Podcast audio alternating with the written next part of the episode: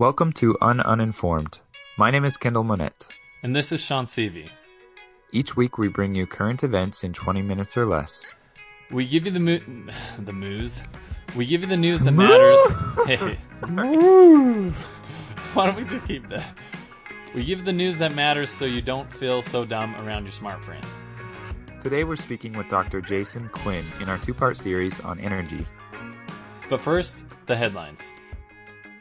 Okay, Sean, so last week's presidential debate was the last one, so a lot of people are happy about that. Finally, it's but, over.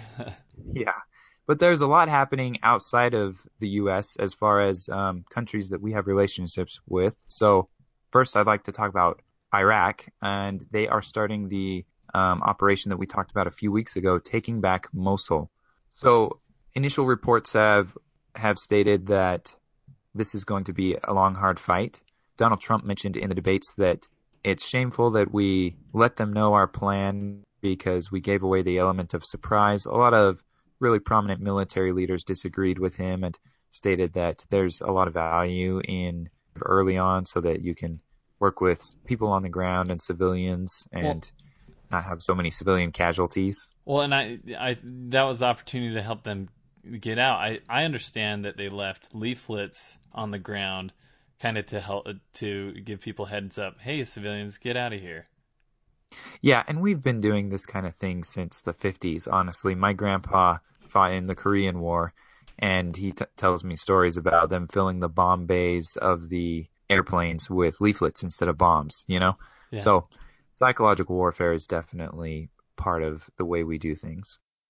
So when you covered Mosul, Kendall, like three weeks ago, you're saying this wasn't going to be a boots on the ground kind of thing, but we just heard that last week we have at least one American casualty. Like, what's the the American involvement such that somebody got killed?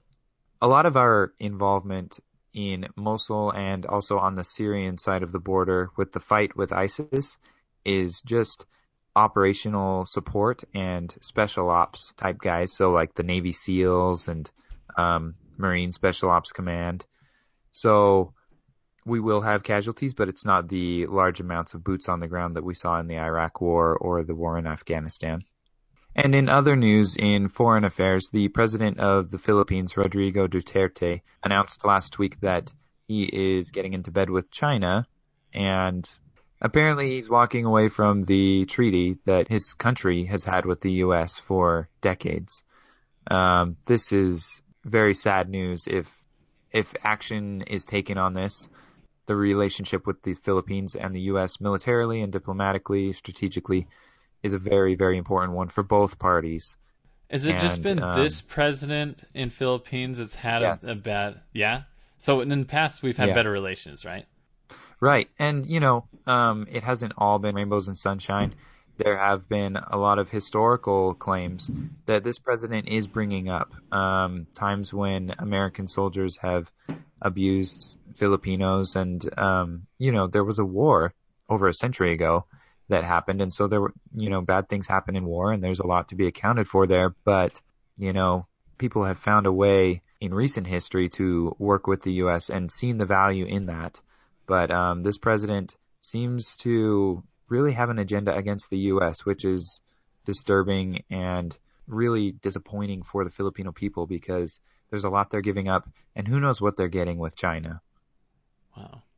So, a group of scientists accidentally turned carbon dioxide into ethanol, which is kind of cool.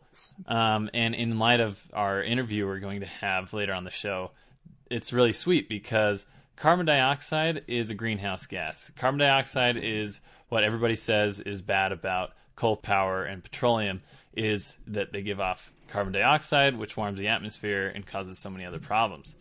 But what if we could turn that carbon dioxide into a fuel? That's kind of fantastic. Well, that's the dream, right? Taking what is a waste product and turning it into fuel. Yeah.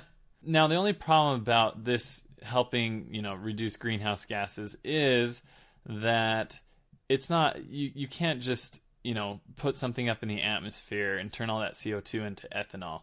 We don't have the means of doing that.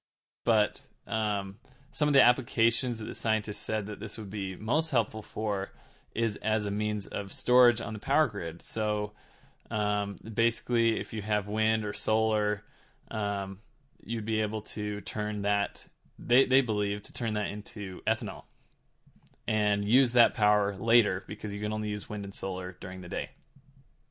So what they're saying is they want to use this ethanol that they get from CO2 during the times when wind and solar aren't producing enough electricity to kind of supplement that.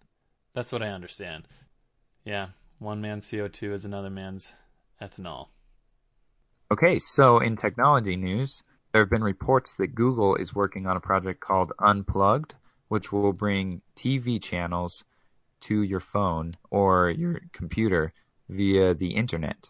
Wow, we've only seen that on a small scale. Twitter is starting to uh, do a feed for football games, um, and some subscriptions for cable let you do that on your phone too. But that's it so far, right? Yeah, and as of right now, I think most services you have to either sign up with a service like Hulu, which gives you episodes of your favorite TV shows, or you have to go to each channel and log into their website and go off of their terms and their payment schedules. But this would just be like your cable that you just pay one bill and you get all these channels, but you're just paying Google for it. So it's going to be fast and clean and simple, like all of their products. Well, like cable. You can't tell that I have a bias here, right? Well, like what's. but I think it's cool. Uh, I, I've been thinking about cable. Like, cable's been about the same for a few decades, except they changed it to digital, which and they've added HD. Okay, so maybe those are big things, but cable has been cable for decades. The business model really hasn't changed. Yeah, you you uh, watch something and then you have to live through the commercials, and then you watch it, and then the commercials. But that's not like that's a little bit different now. Yeah, so it looks like the first channels getting on board with this project will be CBS and a few of the channels owned by Viacom and 21st Century Fox. I don't actually have cable. I never have. So I don't know these big companies and what they represent, but but now you will. shows out there. Thanks now I will. Now I have the opportunity. From one technology to another, let's dive into our main story with Dr. Jason Quinn on energy. In part one of this two-part series, we'll talk about non-renewable sources of energy, like oil, natural gas, and coal. We'll cover the pros and cons and what the future might look like for each. So I met Dr. Jason Quinn as a mechanical engineering student at USU. My thermodynamics class spent an entire week on different forms of energy, and Dr. Quinn was the guest lecturer. Um, and really, everything I've learned from what he's had to say about different forms of energy and climate change and things like that, really, I've taken credit for everything he's he's done. So, Dr. Quinn, welcome to the show. Welcome to Un Uninformed. Perfect. It's really great to be here. So we, I, I can go by Jason. That's fine with me. Yeah. Th- thanks for being on the show, Jason. I'm excited to be here. Uh, tell us a little background of how you've been involved with energy and why that's been an interest to you. You kind of never know you're going to be an engineer until you start taking things apart and putting things back together. And so that was like in third grade or something like that for me. And um, to be honest with you, I really didn't get into energy until I took a class my senior year from probably the best professor I've ever had, right? And his name was Paul Wilbur. Yeah. And I still remember that. So that was in 2002. So I'll date myself a little bit, but, uh, it was energy conversion engineering and it was a senior tech elect in uh, mechanical engineering at Colorado State University. And after that class, I was just hooked. Like everything we talked about, I was just so intrigued about it. And um, from there, it just kind of evolved into, uh, you know, I, I went and did a master's degree at University of Wisconsin Madison, uh, specifically looking at, at nuclear fusion energy research.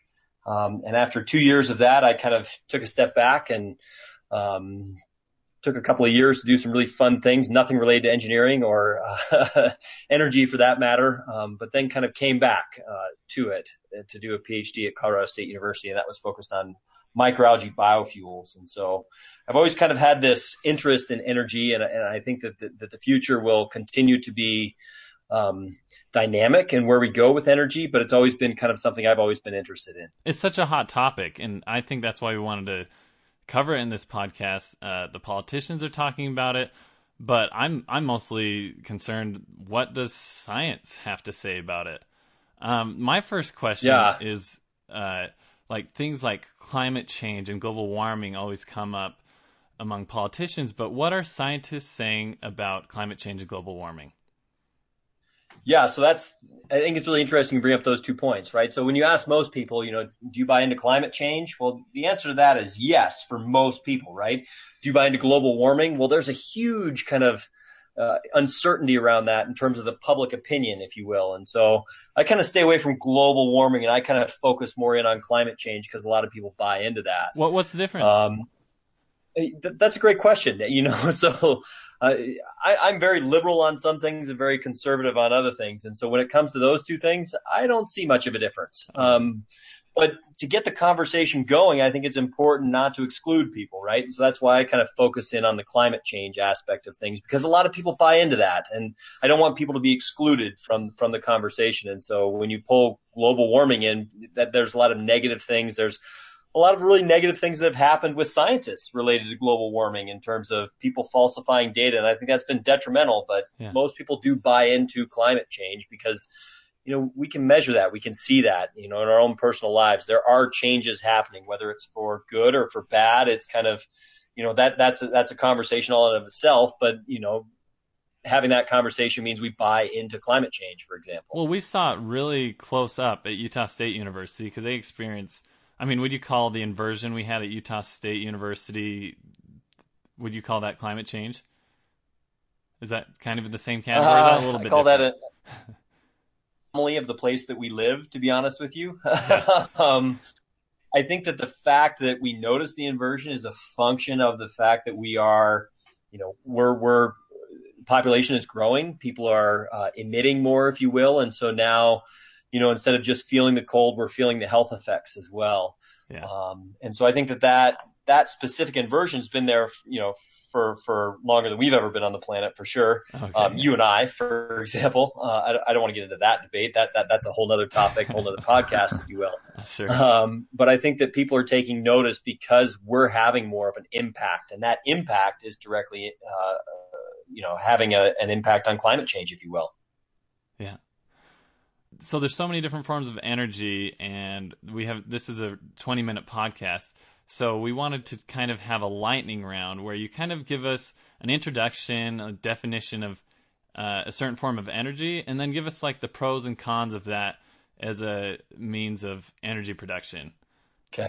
so you ready Sure. So, so one thing I think is really important, and you should put this at the very beginning, right, is that you have to remember I'm one guy with one opinion, and I think that's important. Um, and so, uh, you, you know, I'll, I'll tell you what I think and, and what I know. Um, but remember, I'm one guy, one opinion. yeah and i uh, and you you are an engineer and uh, we we uh, trust engineers sometimes too much but but your your opinion is uh, is really cool with your background um, so give us the down low on petroleum So petroleum has been the gold standard, right? That's what we compare everything to. It's energy dense and it's too easy to get out of the ground. You know, the negative things that we all know are the carbon emissions that are associated with, with that. And then the other thing is, you know, have we reached peak? You know, we've been talking about peak oil since the 50s. And so whether we're at peak now or not is, I I've got no idea to be honest. So We what can get- what does that mean? What does peak oil mean? Peak oil means basically that we have peaked in terms of the amount that we can pull out and the amount we're going to pull out as we move Mm. forward in time is going to continue, continually decrease. And so, you know, like I said, people have been saying we've hit peak oil since the 50s. And so, um, that being said, it is a finite resource. There's no doubt. There's just a large uncertainty in terms of when do we hit that peak.